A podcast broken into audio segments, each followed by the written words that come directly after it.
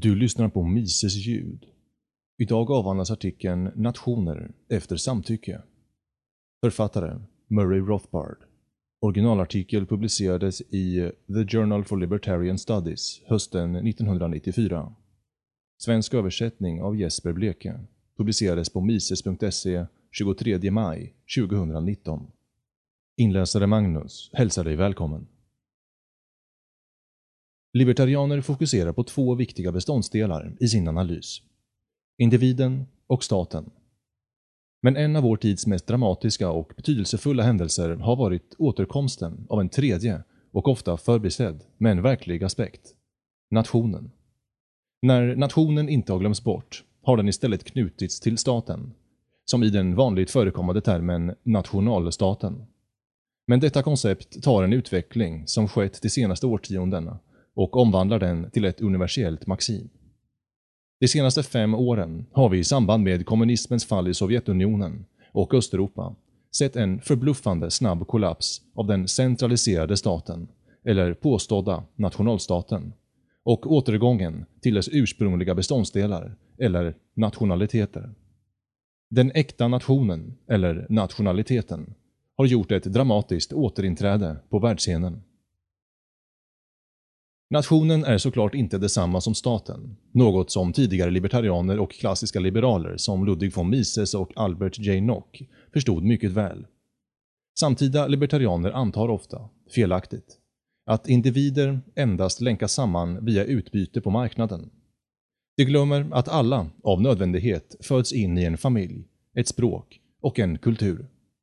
Varje person föds in i en eller flera överlappande samhällen vilket oftast innefattar en etnicitet, med specifika värderingar, kulturer, religiösa föreställningar och traditioner. Han föds generellt in i ett land. Han föds alltid in i en specifik historisk kontext vad gäller tid och plats, betydande grannskap och landområde. Den moderna europeiska nationalstaten, den typiska stormakten, började inte som en nation, utan som en nationalitets oftast i hjärtat av det resulterande landet utgående från huvudstaden imperialistiska erövring av andra nationaliteter belägna i utkanten. Eftersom en nation består av komplext sammansatta subjektiva nationella känslor baserade på objektiva verkligheter har imperialistiska centralstater haft varierande framgångar i sina försök att skapa en känsla av nationell enighet kring det imperialistiska centret och få de underställda nationaliteterna i utkanten av imperiet att underkasta sig. I Storbritannien har engelsmännen aldrig lyckats att helt utplåna hoppet om en egen nation bland de keltiska nationaliteterna, skottar och walesare. Även om Cornwallsk nationalism verkar ha kvävts. I Spanien har de erövrade kastellianerna, som utgår från Madrid, aldrig lyckats, vilket blev uppenbart vid olympiska spelen i Barcelona utplåna nationalismen bland katalaner, basker eller för den delen galicier eller andalusier. Fransmännen, med sin bas i Paris, har inte helt lyckats tämja bretoner, basker eller folket i Languedoc. Det är numera allmänt känt att kollapsen av den centraliserade och imperialistiska ryska Sovjetunionen öppnat upp för dussintals tidigare undertryckta nationalismer inom det forna USSR. Och det står nu klart att Ryssland i sig, eller snarare Ryska federationen, bara är en något äldre imperiell formation i vilken ryssarna, med sin bas i Moskva, med tvång inkorporerade otaliga andra nationaliteter. Däribland tartarer, jakuter och tjetjener, med många andra. Till stor del härstammade Sovjetunionen från ryska kejsardömets erövringar under 1800-talet, då de stridande ryssarna och britterna lyckades dela upp en stor del av Centralasien sinsemellan. Nationen kan inte definieras med precision. Det är en komplex och varierande konstellation av olika typer av samhällen, språk, etniska grupper eller religioner. Vissa nationer eller nationaliteter, som slovenerna, är både en separat etnisk grupp och en språkgrupp. Andra, som de krigande grupperna i Bosnien, tillhör samma etniska grupp och samma språkgrupp men med olika alfabet och drabbar samman på grund av sin religion. Östortodoxa serber, katolska kroater och muslimska bosnier. Som för att göra saker och ting värre, till en början tillhörde den manikeiska bogomilsekten. Frågan om nationalitet görs ännu svårare av samspelet mellan objektiv verklighet och subjektiva uppfattningar. I vissa fall, som med östeuropeiska nationaliteter under Habsburgdynastin eller irländarna under brittiskt styre, behövde nationalismer och undertryckta, eller i vissa fall döende språk, medvetet bevaras, skapas och spridas. En övertygad intellektuell elit tog på sig under 1800-talet att återuppliva perifera nationaliteter som levde under och delvis absorberats av den imperialistiska mittpunkten. Nationens problem har eskalerat under 1900-talet av det dominerande inflytandet av wilsonianism på amerikansk utrikespolitik och utrikespolitik världen över. Jag pratar inte om nationellt självbestämmande, som mest florerade efter första världskriget, utan snarare konceptet kollektiv säkerhet mot aggression. Det stora felet med detta tilltalande koncept är att det behandlar nationalstater som motsvarande enskilda angripare, med världssamfundet i form av en patrullerande polis. Till exempel, polisen ser A angripa B, eller stjäla dennes egendom. Polisen skyndar såklart till Bs undsättning, för att skydda dennes person eller egendom. På samma vis antas krig mellan två nationer, eller stater ha en liknande aspekt. Stat A invaderar, eller begår en aggression mot, stat B. Stat A kallas angriparen av den internationella polismannen, eller hans presumtiva surrogat, FN, USAs president eller utrikesminister, eller ledarskribenten på den vördnadsvärda New York Times. Sedan är det tänkt ska världspolisen, vad den än må bestå av, snabbt vidta åtgärder för att stoppa aggressionsprincipen, eller förhindra angriparen, vare sig det är Saddam Hussein eller serbiska gerillan i Bosnien. Från att fullfölja sitt förmodade mål att simma över Atlanten och mörda varje invånare i New York eller Washington DC. Felet i denna argumentation går djupare än den vanliga diskussionen om huruvida amerikanskt luftvapen eller marktrupper kan handskas med iraker eller serbier utan allt för stora svårigheter. Det stora felet är det underförstådda antagandet bakom hela analysen. Att varje nationalstat äger hela sitt geografiska område, rätt och riktigt, på samma vis som varje individuell egendomsinnehavare äger sin egen egendom och de tillgångar som han har ärvt, arbetat för eller tillskansat sig genom frivilligt utbyte. Är gränserna för varje typisk nationalstat verkligen lika rättvis eller klanderfri som ditt eller mitt hus, fastighet eller fabrik. Det framstår för mig som att inte bara varje klassisk liberal eller libertarian, utan varje förnuftig person som ägnar en tanke åt det här problemet, måste svara med ett bestämt nej. Det är absurt att designera varje nationalstat, med dess självutropade gränser, som det existerade vid en given tidpunkt, som rättmätig och helig. Var och en med sin territoriella integritet, som skall förbli lika oberörd och obruten som den tillhörande min kropp eller privata egendom. Ständigt har dessa gränser såklart tillskansats med våld, eller genom överenskommelser mellan stater, över huvudet på invånarna. Och ständigt har dessa gränser förflyttat sig över tid, på ett sätt som gör utropandet av territoriell integritet skrattretande. Ta till exempel den nuvarande röran i Bosnien. För bara några år sedan var etablissemangets ståndpunkt, från höger till vänster, vikten att bevara Jugoslaviens territoriella integritet och fördöma varje utträdelserörelse. Nu, endast en kort tid senare, är samma etablissemang som nyligen försvarade serber som den jugoslaviska nationens försvarare mot illvilliga utträdelserörelser vars mål var att förstöra denna integritet, ute efter att krossa serberna för deras angrepp på Bosniens territoriella integritet. En upphöjd nation som hade lika lite med verkligheten att göra som nationen Nebraska före 1991. Men detta är fallgroparna som vi är ämnade för om vi fastnar i mytologin rörande nationalstaten, vars slumpade gränser måste upprätthållas som en egendomsägande entitet med dess egna heliga och okränkbara rättigheter i en djupt bristfällig jämförelse med privat egendom. För att ta till ett utmärkt knep från Ludwig von Mises i att särskilja från samtida känslor. Ponera två angränsande nationalstater, Ruritarien och Fredonien. Låt oss anta att Ruritarien plötsligt har invaderat östra Fredonien och utropar det till sitt eget. Måste vi per automatik då fördöma Ruritarien för dess ondskefulla aggressionshandling mot Fredonien och skicka trupper, antingen bokstavligen eller metaforiskt, mot de brutala Ruritarierna och det modiga lilla Fredoniens vägar? Inte alls. Det är nämligen fullt möjligt att tänka sig att östra Fredonien, låt säga, för två år sedan varit en del av Ruritarien, hetat västra Ruritarien och att Ruritarierna, etniska och nationella invånare i landet, under de gångna två åren ropat på frihet från fredoniskt förtryck.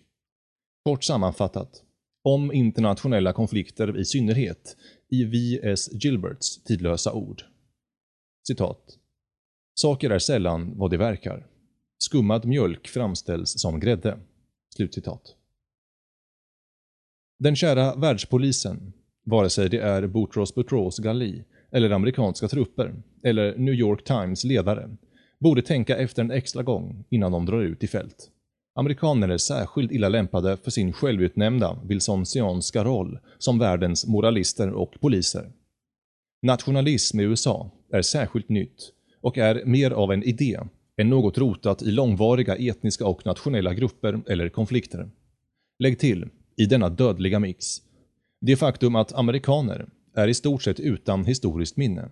Och detta gör amerikaner särskilt illa lämpade att lägga sig i Balkans konflikter. Där vem som tog vilken sida och var i kriget mot de turkiska inkräktarna på 1400-talet är mycket verkligare för de flesta parter än vad de hade till middag dagen innan. Libertarianer och klassiska liberaler, som har det sällsynta verktyget som gör det möjligt att tänka nytt kring nationalstaten och utrikespolitik, har varit för upptagna med kalla kriget mot kommunismen och Sovjetunionen för att tänka på de mer fundamentala frågorna. Nu när Sovjetunionen kollapsat och det kalla kriget är över, kan kanske klassiska liberaler återigen ägna sig åt dessa kritiska problem. Först och främst kan vi dra slutsatsen att alla statliga gränser inte är rättfärdigade.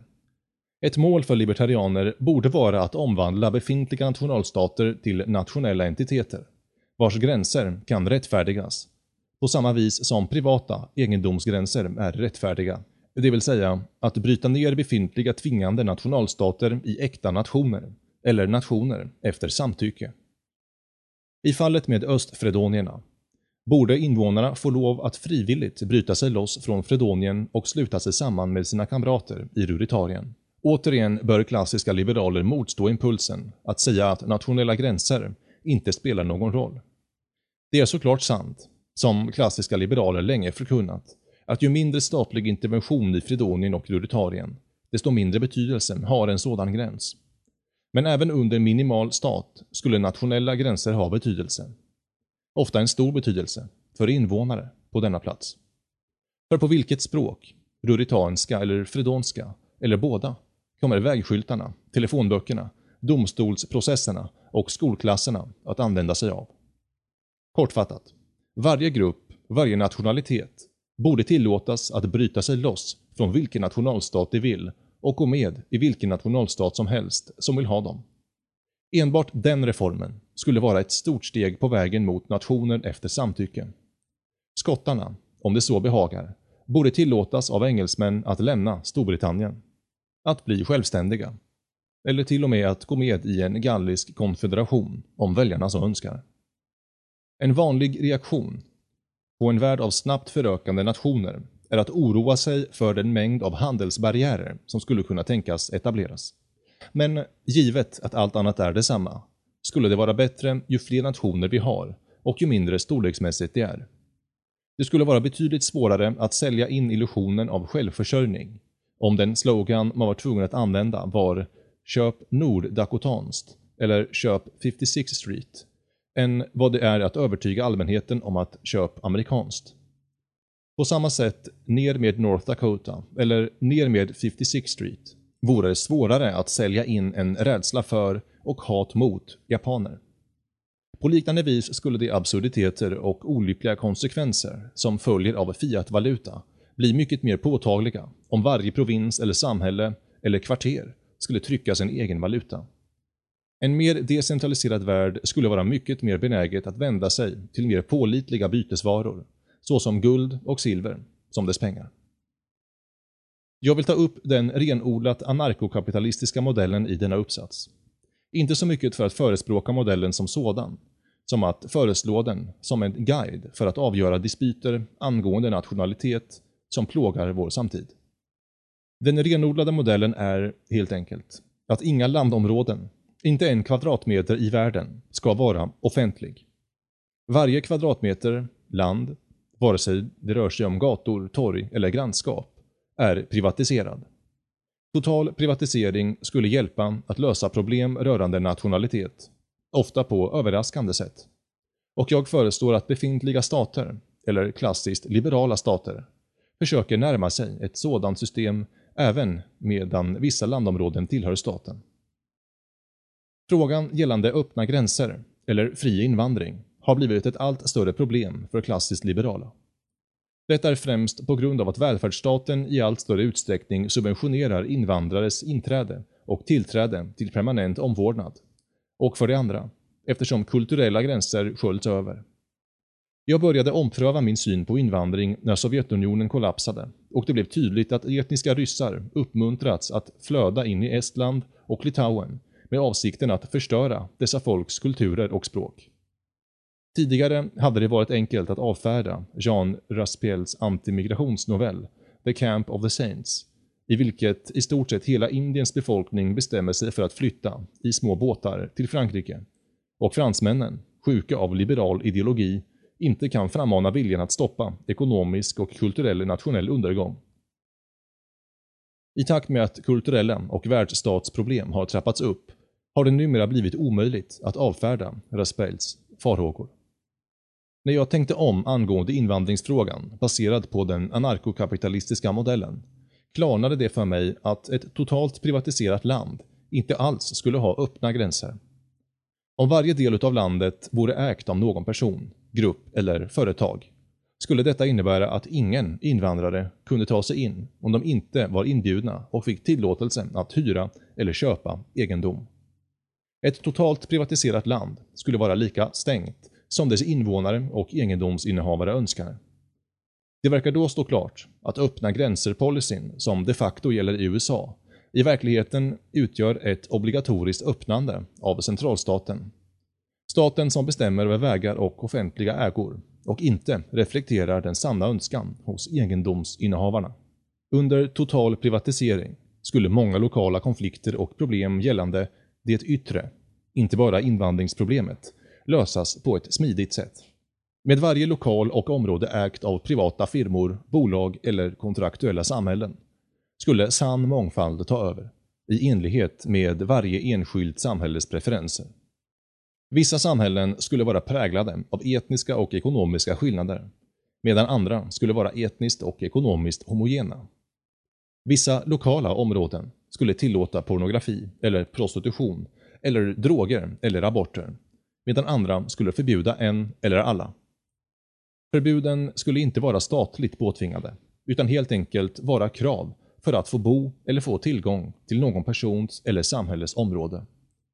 Medan etatister som känner sig manade att tvinga på alla andra sina värderingar skulle bli besvikna, skulle varje grupp åtminstone ha tillfredsställelsen av att leva i ett grannskap bestående av människor som delar dess värderingar och preferenser. Medan ägarskap inte skulle bana väg för ett utopia eller en universallösning på alla konflikter, skulle det åtminstone vara en näst bästa lösning som de flesta kan tänkas acceptera att leva med. Ett uppenbart problem med nationaliteters utträde från centraliserade stater rör blandade områden, eller enklaver och exklaver. Att bryta ner den svullna centrala nationalstaten Jugoslavien till dess konstituerande delar har löst många konflikter genom att erbjuda självständigt nationskap åt slovener, serber och kroatier. Men hur blir det för bosnier, där många städer och byar är blandade? En lösning är att uppmuntra till mer av samma, genom ännu mer decentralisering. Om till exempel östra Sarajevo är serbiskt och västra Sarajevo är muslimskt, då kan de delas upp i två separata nationer. Men detta skulle såklart resultera i ett stort antal enklaver, delar av nationer omringade av andra nationer. Hur kan detta lösas? För det första, problemet med enklaver, exklaver, existerar nu. En av de mest onda existerande konflikterna, som USA ännu inte lagt sig i eftersom den inte visas på CNN, är problemet med Nagorno-Karabach. En armenisk exklav helt omringad av och därför formellt tillhörande Azerbajdzjan. Nagorno-Karabach borde utan tvekan tillhöra Armenien. Men hur ska då armenier i Karabach undvika sitt nuvarande öde? En blockad från azerier. Och hur ska de undvika militära strider i att försöka upprätta en landväg till Armenien? Under total privatisering skulle dessa problem såklart försvinna. Ingen köper mark i USA idag utan att veta tillhörande rättigheter. På samma sätt skulle åtkomsträttigheten i en fullt privatiserad värld såklart vara en avgörande del av markägarskap. I en sådan värld skulle Karabachs egendomsinnehavare försäkra sig att de har köpt åtkomsträttigheter genom en aserisk landväg. Decentralisering erbjuder också en gångbar lösning på den till synes olösliga konflikten i Nordirland. När britterna delade upp Irland på tidigt 1920-tal gick de med på att göra en andra, mindre och precis, uppdelning. De infriade dock aldrig detta löfte. Om britterna skulle tillåta en detaljerad uppdelning av Nordirland, socken för socken, skulle större delen av landområdet, som är mestadels katoliker, troligen lämna för att ansluta sig till republiken. Kommuner som Tyrone och Fermanagh, södra Down och södra Armagh till exempel. Protestanterna skulle troligtvis ha kvar Belfast, kommunen Antrim och andra områden längre norr om Belfast. Det största kvarstående problemet skulle vara den katolska enklaven inom staden Belfast. Men återigen, ett närmande den anarkokapitalistiska modellen skulle kunna uppnås genom att köpa åtkomsträttigheter till enklaven. I väntan på total privatisering stod det klart att vår modell skulle kunna närmas och konflikter minimeras genom att tillåta utträde och lokal kontroll ner till mikrosamhällsnivå och genom att utveckla kontraktuella åtkomsträttigheter för enklaver och exklaver. I USA blir det viktigt att, på väg mot en sådan radikal decentralisering, för libertarianer och klassiska liberaler i synnerhet, och för många andra minoritets eller dissidentgrupper, betona det bortglömda tionde tillägget i konstitutionen och försöka bryta ner rollen och makten tillhörande den centraliserade högsta domstolen. Istället för att försöka skaffa folk med ens egen ideologiska övertygelse en plats i högsta domstolen, borde dess makt skalas ner och minimeras så fort som bara är möjligt, och dess befogenheter delas ner och delas ut till juridiska instanser på delstats eller till och med en lokal nivå. Ett irriterande problem i vår samtid kretsar kring vem som ska bli medborgare i ett givet land, eftersom medborgarskap medför rösträtt. Den angloamerikanska modellen, där varje barn som föds inom landets gränser per automatik också blir medborgare, bjuder självfallet in havande välfärdsmigranter. I USA till exempel har man problemet att illegala invandrares barn som fötts på amerikansk mark automatiskt blir medborgare och därför berättigar sig själva och sina föräldrar permanenta bidragsutdelningar och kostnadsfri sjukvård. Den franska modellen, där man måste vara född in i en familj av medborgare för att själv bli automatisk medborgare, är såklart betydligt närmare konceptet en frivillig nation.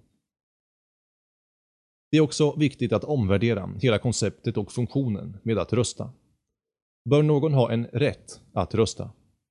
Rose Wilder Lane, den libertarianska teoretikern i USA under mitten av 1900-talet, fick en gång frågan om hon trodde på kvinnlig rösträtt. Nej, var svaret hon gav. Och jag är emot manlig rösträtt också.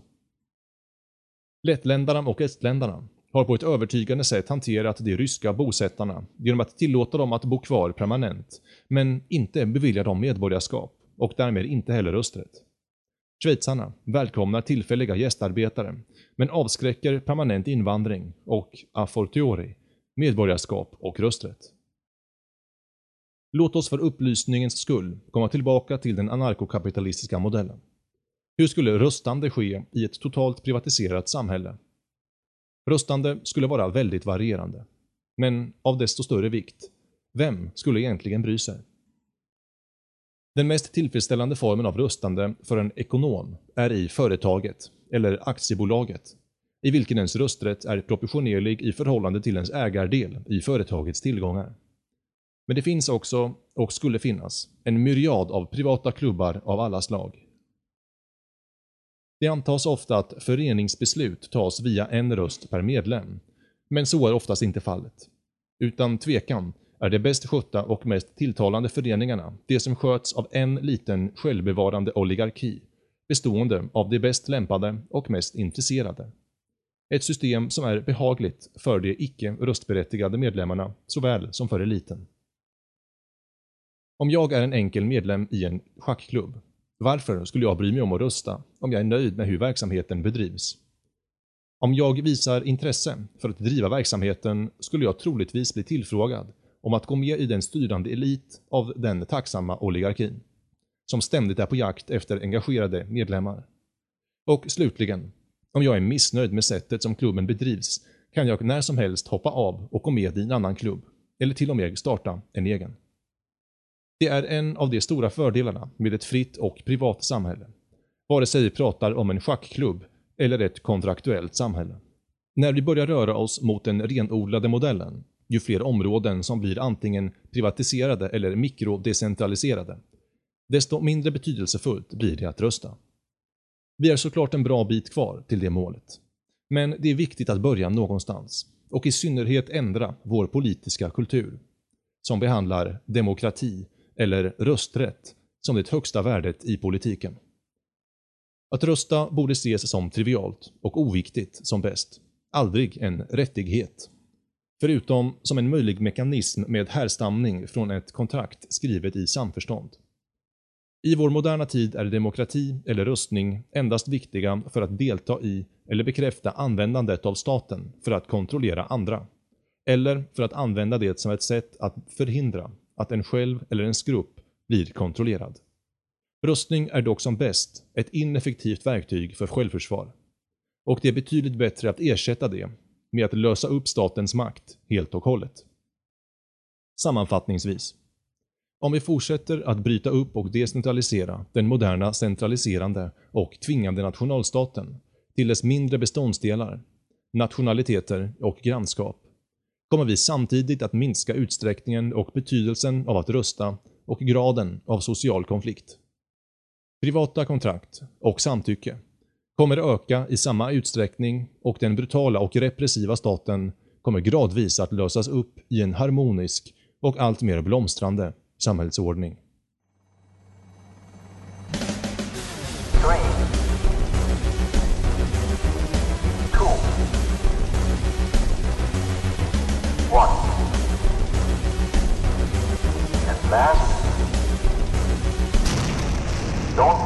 Austin.